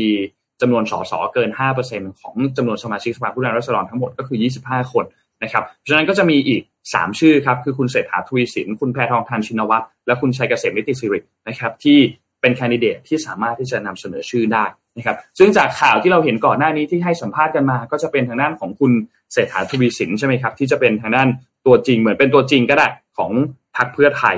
นะครับเพราะฉะนั้นอันนี้เป็นอีกซีนาริโอหนึ่งที่กำลังจะออกได้นะครับไม่ได้หมายความว่าชื่อของคุณพิธาจะไม่สามารถเสนอได้ได้อีกแล้วอีกเลยเนี่ยนะครับสมัยการประชุมหน้าก็ยังคงสามารถที่จะทำได้นะครับทีนี้ก่อนที่จะไปถึงเอ่อตรงนั้นเนี่ยนะครับในเหตุการณ์อันนี้ก็มีคนมาแสดงความคิดเห็นกันหลายคนนะครับเมื่อวานนี้ว่าหลังจากที่เอ่อมีการโหวตแล้วก็สุดท้ายเนี่ยคนที่ไปร่วมลงมติเนี่ยนะครับก็ออกมาแล้วว่าไม่สามารถที่จะเสนอชื่อซ้ำได้นี่นะครับเมื่อวานนี้คุณประวันศักดิ์อุวรรณโนเนี่ยนะครับก็ที่เป็นอดีตประธานคณะกรรมาธิการยกร่างรัฐธรรมนูญในปีห้าเจ็ด ห้าแปด ห้าแปดเนี่ยนะครับก็ได้มีการโพสต์ข้อความนะครับก็ระบุออกมาว่าเอ่อเอาข้อบังคับการประชุมมาทำให้บทญัตติในรัฐธรรมนูญเป็นง่อยทั้งทั้งที่รัฐธรรมนูญกำหนดเลือกนายกรัฐมนตรีไว้เป็นเฉพาะแล้วน่าสงสารประเทศไทยแล้วก็ระบุว่าตัวเองเนี่ยผิดหวังในสสคนที่ไปร่วมลงมติห้ามเสนอชื่อซ้ำแม้ว่าจะอยู่ฝ่ายค้านคุณก็ควรรู้ว่าเมื่อไหร่ควรทิ้งความเป็นฝ่ายค้านและทำสิ่งที่ถูกต้องแต่การตีความของรัฐสภาไม่เป็นที่สุดคนที่คิดว่าเป็นคนที่คิดว่าสิทธิ์ของตนถูกกระทบไปยื่นเรื่องต่อผู้ตรวจการแผ่นดินได้ว่า มติรัฐสภาเป็นการกระทำทางนิติบัญญัติที่ขัดรัฐธรรมนูญตามมาตราสองร้อยสิบสามของรัฐธรรมนูญถ้าผู้ตรวจการไม่ส่งสารผู้นั้นก็ยื่นตรงต่อศาลรัฐธรรมนูญได้ผมจะรอดูคำร้องว่าการกระทำของรัฐสภาขัดกับรัฐธรรมนูญครับและจะดูว่าศาลรัฐธรรมนูญว่าอย่างไรสอนรัฐธรรมนูญมาสามสิบกว่าปีต้องทบทวนต่อแล้วว่าจะสอนต่อไหมนะครับซึ่งอันนี้ก็เป็นอีกหนึ่งความคิดเห็นอันหนึ่งนะครับเพราะฉะนั้นหลังจากนี้สิ่งที่จะต้องจับตามองถัดไปก็คือวันที่ยี่สิบเจ็ดคุณวันมูฮัมหมัดนอมาธานะครับก็มีการเปิดเผยว่าการโหวตนายกรัฐมนตรีครั้งถัดไปเนี่ยนะครับจะมีขึ้นในวันที่ยี่สิบเจ็ดซึ่งก็คือวันพฤหัสหน้านะครับก็เริ่มต้นเวลาเดิมครับคือ เก้าโมงครึ่ง นครับก็ดำเนินตามเอ่อให้ไปเป็นตามกฎหมายนะครับเมื่อเข้าสู่ระเบียบวาระก็จะมีการนำเสนอชื่อมานะครับแต่ทีนี้ก่อนที่จะไปถึงวันนั้นเนี่ยนะครับต้องมีการพูดคุยกันของแปดพรรคร่วมครับเมื่อวานนี้ถ้าใครได้ติดตามการประชุมสภาก็อาจจะต้องยอมรับกันนิดนึงว่ามีหลายๆจังหวะที่คุณวันนอเนี่ยไม่ไม่ทันถ้าถ้าถ้าใช้คำพูดอันนึงเมื่อวานนี้ได้ได้ติดตามนักวิชาการคุณพรสารที่ไลฟ์อยู่ในช่องทางของเอ่อคุณจอมขวัญเนี่ยนะครับไลฟ์ตั้งแต่ เก้าโมงครึ่ง จนเรียบร้อยเนี่ยนะครับก็จะมีคำพูดนึงก็อาจจะต้องเคาะสนิมกันสักหน่อยแม้ว่าคุณวานอเคยเป็นประธานรัฐสภาแต่เมื่อวานนี้เนี่ยมีหลายจังหวะที่อาจจะไม่ทันเกมของสสทั้งสองฝั่งเลยนะครับก็ทำให้การประชุมเมื่อวานนี้มีความยืดเยื้อไปพอสมควรนะครับก็ต้องรอติดตามกันอีกทีนึงแต่ว่าเอาละถัดมาวันที่ยี่สิบเจ็ดกรกฎาคมจะเป็นอย่างไรรอติดตามกันต่อไปครับเพราะว่าฉากทัดต่อมาที่จะเกิดขึ้นเนี่ยนะครับหลังจากที่ชื่อของคุณพิธาถูกตัดออกไปแล้วเนี่ยเรายังไม่พูดถึงประเด็นว่าจะไปยื่นศาลรัฐธรรมนูญตีความกันว่ามติของรัฐสภาชอบด้วยรัฐธรรมนูญหรือเปล่าอันนี้เป็นอีกประเด็นนึงแต่ถ้าในประเด็นหลักๆว่ามันจะเกิดอะไรขึ้นต่อหลังจากนี้เนี่ยก็คือต้องรอดูแถลงของพรรคก้าวไกลในวันนี้ครับว่าพรรคก้าวไกลจะแถลงว่าอย่างไรบ้างจะถอยให้ทางด้านของพรรคเพื่อไทยขึ้นมาเป็นแกนนำในการจัดตั้งรัฐบาลในการรวบรวมเสียงทางหรือเปล่าถ้าหากว่าเป็นแบบนั้นเนี่ยพรรคเพื่อไทยก็จะต้องเป็นคนที่จะเลือกพรรคร่วมรัฐบาลนะครับอันนี้ยังบอกไม่ได้เลยว่าซีนาริโอนี้จะเกิดขึ้นจะออกมาเป็นในรูปแบบไหนได้บ้างจะยังมีใครอยู่ในแปดพรรคร่วมแปดพรรคร่วมยังคงจับมือกันแน่นเหมือนเดิมเพียงแค่เปลี่ยนตัวให้เป็นทางด้านของเอ่อพรรคเพื่อไทยเป็นการเสนอแคนดิเดตจากพรรคเพื่อไทยแทนไหมเพื่อไทยนำเป็นแกนนำในการจัดตั้งรัฐบาลแทนหรือเปล่าแล้วจะรวบรวมเสียงออกมาในรูปแบบไหนจะรวบรวมเสียงสสเพิ่มเติมมาเป็นพรรคอื่นๆเช่นประชาธิปัตย์ภูมิใจไทยพลังประชารัฐรวมไทยสร้างชาติจะมีการรวมรวมเสียงของสสเพิ่มเติมไหมหรือจะเป็นในรูปแบบของการหาเสียงสวสองร้อยห้าสิบคนสองร้อยสี่สิบเก้าคนเนี่ยหาเสียงสวในรูปแบบไหนมาเพิ่มเติมหรือเปล่าอันนี้ก็เป็นอันนึงที่ต้องจับตามองกันอีกทีนึงว่าจะออกมาในรูปแบบไหนนะครับเพราะฉะนั้นณปัจจุบันตอนนี้รอการประชุมรอการพูดคุยกันของแปดพรรคร่วมนะครับว่าสุดท้ายแล้วเนี่ยจะเป็นอย่างไรนะครับเมื่อวานนี้มีหลายๆคนที่อาจจะสนับสนุนพรรคก้าวไกลเป็นหนึ่งในสิบสี่ล้านที่เลือกพรรคก้าวไกลแล้วก็รู้สึกว่าเอ๊ะทำไมมันถึงสิ้นหวังจังเลยมันดูสถานการณ์ตอนนี้มันดูหดหู่จังเลยชนะการเลือกตั้งก็ชนะมาแล้วได้เสียงเยอะที่สุดมาแล้วแต่ก็ยังไม่สามารถที่จะเอ่อจัดตั้งรัฐบาลเป็นนายกรัฐมนตรีได้แล้วตอนนี้ประธานสภาก็ไม่ได้ด้วยนายกก็ไม่ได้ด้วยนะครับก็ต้องจะนำไปสู่ขั้นตอนถัดไปก็ต้องรอติดตามดูแต่ว่าอยากจะบอกทุกคนว่าพอทูได้ครับแต่ว่าอย่าเพิ่งหมดหวังนะครับคิดว่าสถานการณ์มันก็เป็นไปตามเกมนะครับเป็นไปตามแบบแผนอะไรต่างๆที่อาจจะมีการวางไว้เราก็เล่นไปตามเกมครับเล่นอยู่ในกติกาครับซึ่งหลังจากนี้จะมีการชุมนุมหรือมีอะไรหรือเปล่าเนี่ยก็ต้องรอติดตามกันอีกทีนึงเท่าที่นนท์หาข้อมูลก็จะมีเมื่อวานนี้มีการชุมนุมกันที่อนุสาวรีย์ประชาธิปไตยใช่ไหมครับแล้วก็วันอาทิตย์ที่สิบสามก็จะมีการชุมนุมที่ทางด้านของบก.รายจุดเนี่ยมีการนัดการชุมนุมนะครับก็รอติดตามกันอีกทีนึงว่าจะเป็นอย่างไรนะครับสำหรับการชุมนุมที่เกิดขึ้นในช่วงเวลาตอนนี้นะครับก็น่าจะประมาณนี้ครับพี่เอ็มสำหรับการเลือกนายกรัฐมนตรีนะครับรอบที่สองเมื่อวานนี้ที่สุดท้ายแล้วก็ไม่เกิดขึ้นครับก็จริงๆมีหุ้นที่ขึ้นด้วยนะคะนนท์อ๋อใช่แล้วครับไม่ไม่ต้องสืบเนาะก็คือแสนสิริหุ้นสิริของแสนสิริเนี่ยขึ้นแล้วก็มี เอส ซี Asset ที่ปรับขึ้นหลังจากที่มีข่าวว่าเหมือนกับอาจจะมีฉากทัดที่ทางเพื่อไทยจะได้จัดตั้งรัฐบาลแล้วก็เป็นนายกรัฐมนตรีค่ะโอเคไปต่อ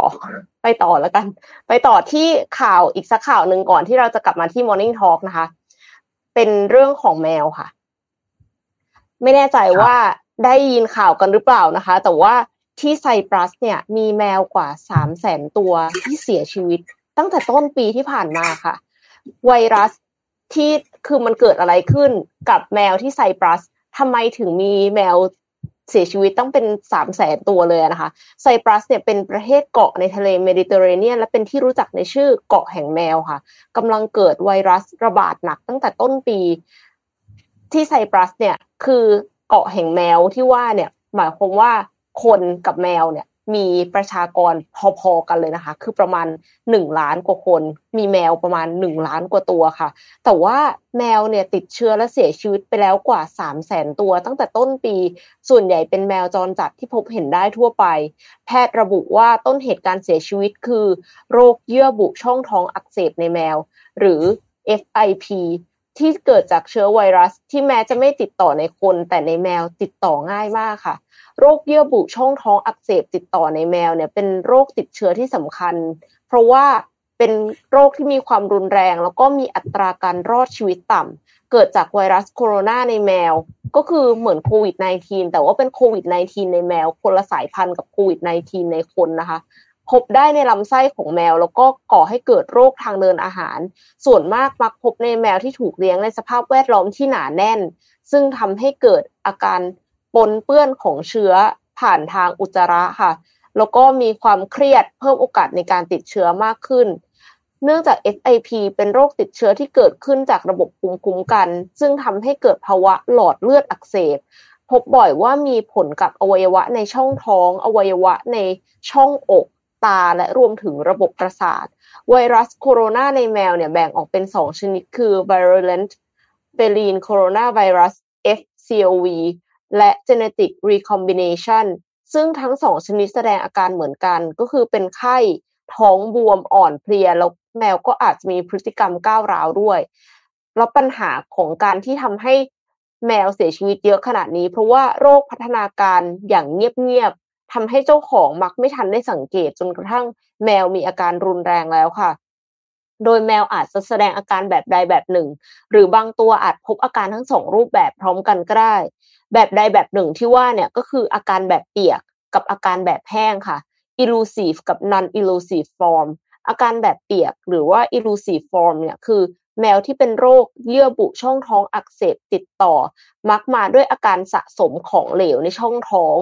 ที่เป็นผลมาจากการอักเสบของหลอดเลือดเนื่องจากการจับของอิมมูนคอมเพล็กซ์บริเวณหลอดเลือดช่องท้องก็จะขยายใหญ่มีอาการหายใจลำบากหายใจเร็วหรือว่าความผิดปกติการเต้นของหัวใจเนื่องจากเกิดการสะสมของเหลวในช่องอกหรือเยื่อหุ้มหัวใจค่ะแมวบางตัวที่มีของเหลวในช่องอกหรือในช่องท้องเนี่ยอาจจะไม่ได้แสดงอาการทางคลินิกได้เช่นกันค่ะส่วนอาการแบบแห้งนั้น elusive form เนี่ยสังเกตได้ยากกว่าเพราะว่าไม่มีการสะสมของเหลวแต่อาจพบก้อนผิดปกติในช่องท้องที่เกิดจากภูมิคุ้มกันของร่างกายสร้างอิมมูนคอมเพล็กซ์รวมกับสารประกอบบนผนังหลอดเลือดประกอบกับการมีเซลล์ที่เกี่ยวข้องกับกระบวนการอักเสบส่วนใหญ่มักไม่จำเพาะเช่นมีไข้เบื่ออาหารซึมหรืออาจพบอาการทางระบบประสาทเช่นการก้าวเดินไม่สัมพันธ์กันลูกตากรอกกลิ้งไปมาและชักหรือความผิดปกติของดวงตาเช่นม่านตาอักเสบค่ะและช่วงอายุที่มักพบนะคะก็คือแมวที่เป็นเด็กหรือแมวแก่แมวเด็กเนี่ยคือน้อยกว่าสองปีแมวแก่คือมากกว่าสิบเจ็ดปีค่ะซึ่งเป็นช่วงที่ภูมิคุ้มกันไม่แข็งแรงแล้วก็พบมากในแมวเพศผู้ที่ยังไม่ทำหมันและในแมวพันธุ์แท้ค่ะในปัจจุบันเนี้ยที่น่ากลัวคือไม่มีวิธีรักษาโรคให้หายขาดนะคะมีแต่การพยุงอาการการป้องกันเนี่ยก็คือมีวัคซีนป้องกันโรคเยื่อบุช่องท้องอักเสบติดต่อในแมวเป็นวัคซีนเชื้อเป็นค่ะแล้วก็ให้หยอดจมูกแต่ว่าปัญหาคือมันยังมีการถกเถียงเรื่องประสิทธิภาพสัตวแพทย์จึงแนะนำให้รักษาความสะอาดในบ้านหมั่นทำความสะอาดกระบะทรายอยู่เสมอวางแยกจานชามอาหารของแมวที่ป่วยและแมวที่สุขภาพดีออกจากกันลดความเครียดของแมวคือไม่เลี้ยงรวมกันอย่างหนาแน่นก็หวังเป็นอย่างยิ่งว่าจะไม่มาแพร่ระบาดในไทยนะคะเพราะว่าติดต่ออย่างรวดเร็วแล้วก็แมวส่วนใหญ่ก็คือมีอาการรุนแรงถึงขั้นเสียชีวิตค่ะใครที่มีนายท่านอยู่ที่บ้านก็ ระวังด้วยนะคะว่าไปแล้วก็ไม่ค่อยเห็นหมอนข้างเลยเกิดอะไรขึ้นกับหมอนข้างหรือว่าเอาไปเลี้ยงที่ไหนแล้วคะอะไรนะพี่เอ็มหมอนข้างไปไหนแล้วคะหลับหลับอยู่ข้างๆตรงนี้แหละครับอยากจะแทนเดี๋ยวนี้ไม่ค่อยร้องเลยหลับอยู่ข้างข้างๆโต๊ะไลฟ์ตรงนี้แหละนะครับแต่หมอนข้างมีตัวเดียวเพราะฉะนั้นก็คือไม่ได้อยู่ในที่ที่อึดอัดอย่างแน่นอนใช่ใช่ไม่น่าไม่น่าห่วงวันๆนอนอย่างเดียวครับมียี่สิบสี่ชั่วโมงนอนไปสิบแปดนะครับพาไปดูข่าวอีกอันนึงครับพาไปดูข่าว พี ไอ นึงครับวันนี้มีเรื่องนึงที่อยากจะชวนพี่เอ็มคุยครับพี่เอ็มก็อยู่ขับรถในกรุงเทพเหมือนกันใช่ไหมครับคิดว่ามีเรื่องอะไรบ้างครับที่คนกรุงเทพอย่างเราเจอบ่อยๆรถติดค่ะแล้วก็น้ำมันแพงค่ะรถติดอ่ะน้ำมันแพงเนาะมีปัญหาเรื่อง พี เอ็ม สองจุดห้า ใช่ไหมครับซึ่งก็นำไปสู่มลภาวะนำไปสู่สุขภาพที่ไม่ค่อยดีสักเท่าไหร่ไอ้อย่างนนท์เนี่ยแน่นอนถ้าวันไหนจะต้องขับรถออกไปข้างนอกไปออฟฟิศหรือไปทำงานข้างนอกนี่นะครับจะต้องมีอย่างน้อยนะ สองถึงสาม ชั่วโมงที่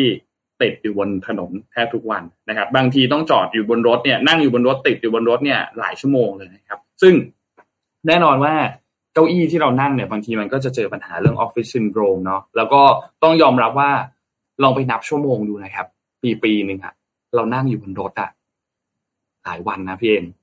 เผื่อเป็นเดือนด้วยซ้ำเผื่อบางทีเราอาจจะนั่งอยู่บนรถเดือนนึงอะไรอย่างเงี้ยต่อปีนะครับเพราะฉะนั้นมันมันมันเราเองก็ใช้ชีวิตอยู่บนรถเนี่ยค่อนข้างเยอะเหมือนกันนะครับทีนี้ที่อยากจะแชร์ให้ฟังคือนนท์มีโอกาสได้ลองใช้ตัว Mitsubishi Pajero Sport Elite Edition เนี่ยนะครับซึ่งต้องบอกว่าอันนี้น่าสนใจมากเพราะว่ามันค่อนข้างที่จะตอบโจทย์อันนึงในชีวิตของเราอย่างที่เราบ่นกันเมื่อกี้เนี่ยก็คือบางทีเวลาเรานั่งอยู่บนรถนานๆใช่ไหมครับอาจจะบางทีเกิดเมื่อยบ้างซึ่งตัว Mitsubishi Pajero Sport Elite Edition เนี่ยนะครับเขามีระบบที่เป็นระบบด้านหลังถ้าใครที่เคยนั่งพวกแบบเขาเรียกว่าเก้าอี้ที่เป็น ergonomic chair เก้าอี้นวดมันมันจะมีแบบมันจะมีแบบเหมือนเก้าอี้นั่งทำงานอย่างเงี้ยมันจะมีระบบที่เป็นระบบด้านหลังที่เป็นลัมบ้าเนี่ยนะครับลัมบ้าซัพพอร์ตเนี่ยนะครับที่ปรับด้วยไฟฟ้าให้มันเข้ากับสรีระของแต่ละคนเพราะฉะนั้นเวลาเราอยู่บนถนนติดกันเป็นชั่วโมงชั่วโมงเนี่ยจะได้ไม่ต้องมานั่งทนปวดหลังนะครับซึ่งอันนี้มันค่อนข้างที่จะดีมากเลยเพราะว่า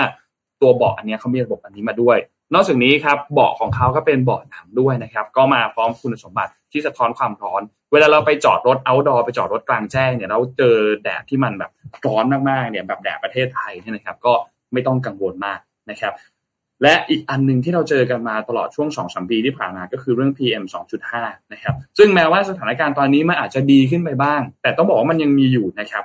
ทั้งเรื่องของการก่อสร้างเรื่องของควันจากรถยนต์จากอุตสาหกรรมต่างๆพอสูดหายใจเข้าไปก็เสี่ยงเหมือนกันเวลาเรานั่งอยู่บนรถเนี่ยนะครับรถคันนี้เนี่ยถูกออกแบบมาเพื่อช่วยลดความเสี่ยงด้วยเทคโนโลยีที่มีเฉพาะบนรถของ Mitsubishi ก็คือเทคโนโลยีระบบปรับอากาศที่เรียกว่า Nano อี เอ็กซ์ นะครับมันเป็นมากกว่าการกรอง พี เอ็ม สองจุดห้า นะครับให้อากาศบริสุทธิ์แต่ว่าปล่อยประจุไอออนลบช่วยที่จะดักจับฝุ่น พี เอ็ม สองจุดห้า แล้วก็ยับยั้งแบคทีเรียด้วยนะครับและอีกอันนึงที่เป็นฟังก์ชันอีกอันนึงที่คิดว่าหลายๆคนน่าจะถูกใจโดยเฉพาะอย่างยิ่งสาวๆที่ดูแลสุขภาพดูแลสุขภาพผิวนะครับเพราะว่าช่วยคงความชุ่มชื้นให้ผิวหนังแล้วก็เส้นผมด้วยนะครับสำหรับตัวระบบอันนี้ของเขาเนี่ยนะครับและที่ชอบอีกอันนึงที่สุดก็คือเวลาขึ้นรถนะพี่เอ็มมันต้องเปิดเพลงนะ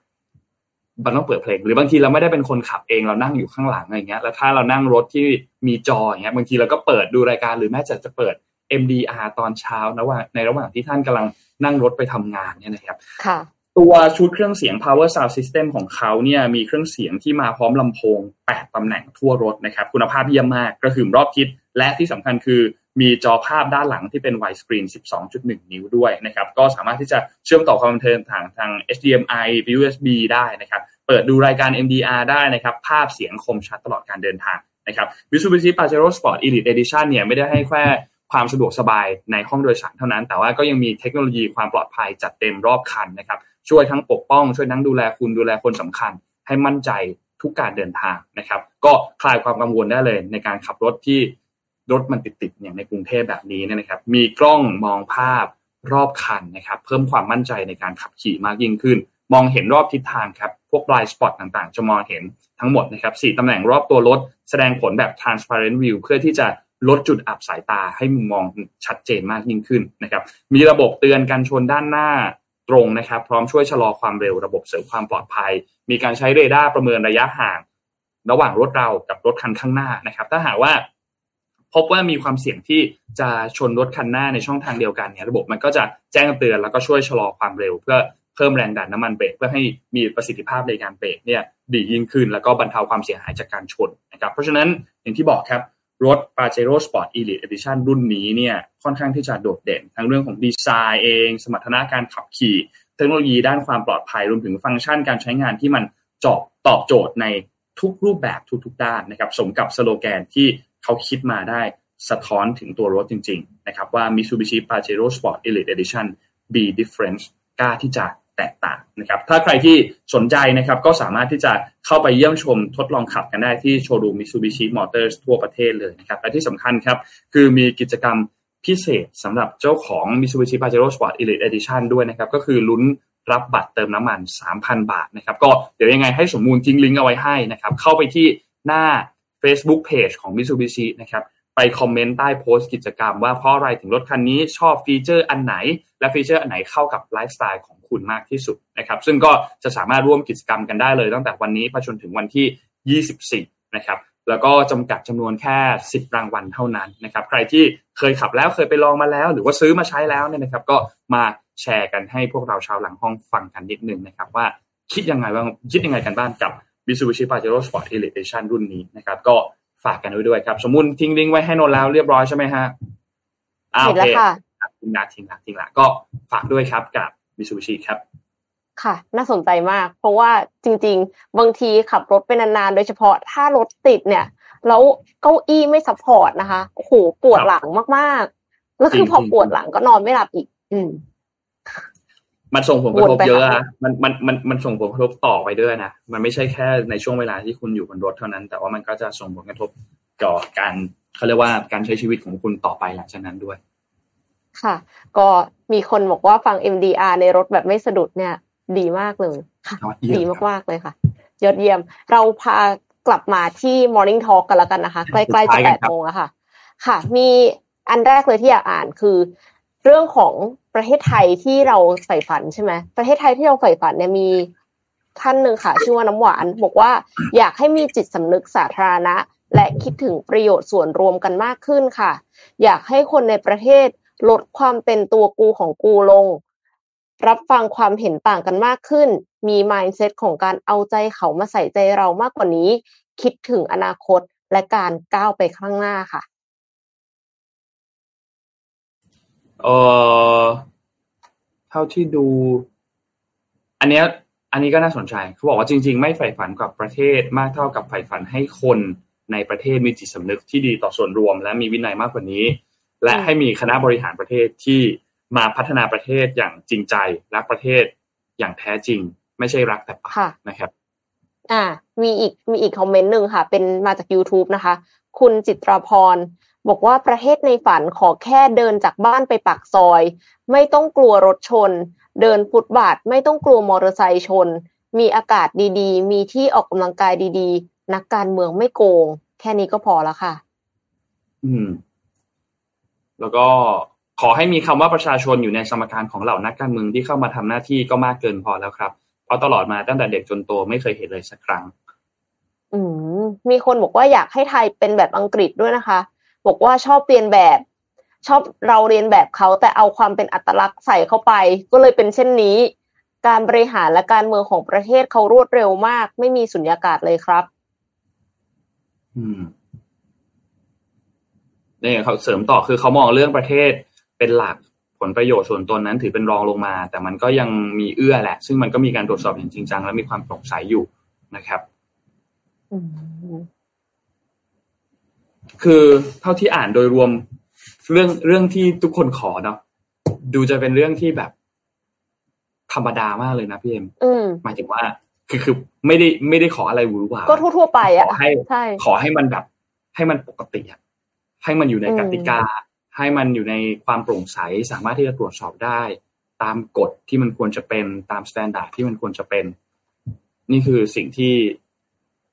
เราขอนะมีคนขอให้เป็นเมืองที่สวัสดิการพอเพียงกับคนทุกช่วงวัยเป็นประเทศที่มีพลวัตตามสังคมโลกให้ทันถามว่าขอมากเกินไปไหมอืม นี่อันเนี้ยตรงใจนนท์มากเลยเอาจริงๆเหตุการณ์เมื่อวานน่าจะทำให้หลายๆคนรู้สึกว่าเฮ้ยมันอย่างนี้ก็ได้เหรอเราออกไปเลือกตั้งทำไมไปเดินทางบางคนเดินทางต้องเดินทางมาจากต่างประเทศบางคนเดินทางกลับต่างจังหวัดเพื่อไปเพื่อที่จะไปเลือกตั้งที่ภูมิลำเนาของตัวเองนะครับเสียเวลาเสียค่าใช้จ่ายประชาชนเสียหลายอย่างมากนะครับแต่พอเลือกตั้งออกมาก็ก็เหมือนชนะนะครับแต่ก็ไม่ชนะนะครับสุดท้ายก็ถูกปัดตกลงไปนะครับเลือกพิธาได้แค่เป็นพิธีอืมนั่นแหละคือคือก็ก็ต้องตามกันต่อไปอ่ะครับสุดท้ายแล้วประชาชนสิ่งที่ประชาชนทำได้สูงที่สุดก็คือการเลือกตั้งใช่ไหมครับเพราะว่าประชาชนไม่ได้มีอำนาจในการเลือกนายกรัฐมนตรีอยู่แล้วอันนี้ตามตามกฎหมายเนาะเลือกนายกมันคือฐานะปัจจุบันตามรัฐธรรมนูญก็คือสสกับสวใช่ไหมครับแต่ว่าประชาชนก็มีทำหน้าที่ได้แค่เลือกสสเข้าไปสวก็เลือกไม่ได้เพราะเขาแต่งตั้งกันมานะครับก็ต้องรอติดตามกันต่อไปว่าจะจะเป็นอย่างไรกันต่อนะครับนี่อันนึงที่นนท์รอติดตามนะก็คือสนทนาหาธรรมเนี่ยรออยู่มีหลายคนรอติดตามเหมือนกันค่ะรอรอสนทนาหาธรรมอยู่รอพี่ๆรอพี่ๆสามคนมามาคุยเรื่องนี้ให้พวกเราฟังกันก็รอติดตามอยู่ว่าสนทนาหาธรรมจะเป็นยังไงอีกอันนึงที่รอติดตามก็คือเอาไว้เมื่อเช้าพี่ปิ๊กมาเหรออ๋อนี่ไงพี่ปิ๊กมาพี่ปิ๊กบอกว่าอย่าเพิ่งหมดกำลังใจหรือเบื่อการเมืองเพราะมันจะพาเราทุกคนถอยกลับไปอยู่จุดเดิมค่ะ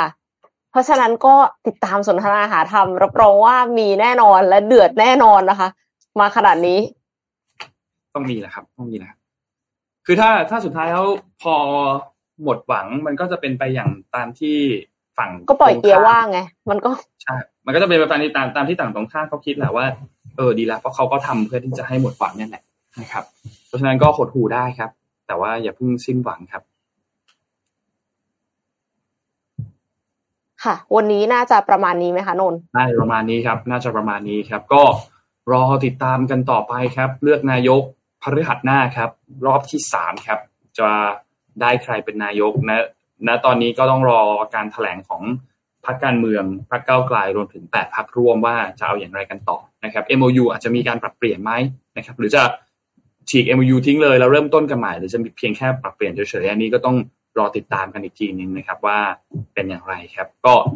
ดูแลตัวเองกันด้วยครับทุกคนนะฮะเดี๋ยวพบกันใหม่อีกครั้งนึงในวันพรุ่งนี้วันศุกร์นะครับวันนี้ขอบคุณสปอนเซอร์หลักของพวกเรานะครับก็คือ Liberator นะครับเทรดเองทำเองทำไมต้องจ่ายค่าคอมนะครับและขอบคุณ Mitsubishi Pajero Sport Elite Edition นะครับจุดสตาร์ทความแตกต่างนะครับขอบคุณสปอนเซอร์ทั้งสองเจ้ามากๆนะครับและขอบคุณท่านผู้ฟังทุกๆท่านที่ติดตาม Mission Daily Report ในทุกๆเช้าด้วยนะครับก็สัญญาว่าจะหาเรื่องราวหาเรื่องเล่าหาข่าวดีๆมาเล่าให้ทุกท่านฟังในทุกๆเช้าแน่นอนนะครับแล้วพบกันใหม่อีกครั้งหนึ่งในวันพรุ่งนี้วันศุกร์ที่ยี่สิบเอ็ดนะครับวันนี้เราสองคนลาไปก่อนครับสวัสดีครับสวัสดีค่ะ Mission Daily Report Start your day with news you need to know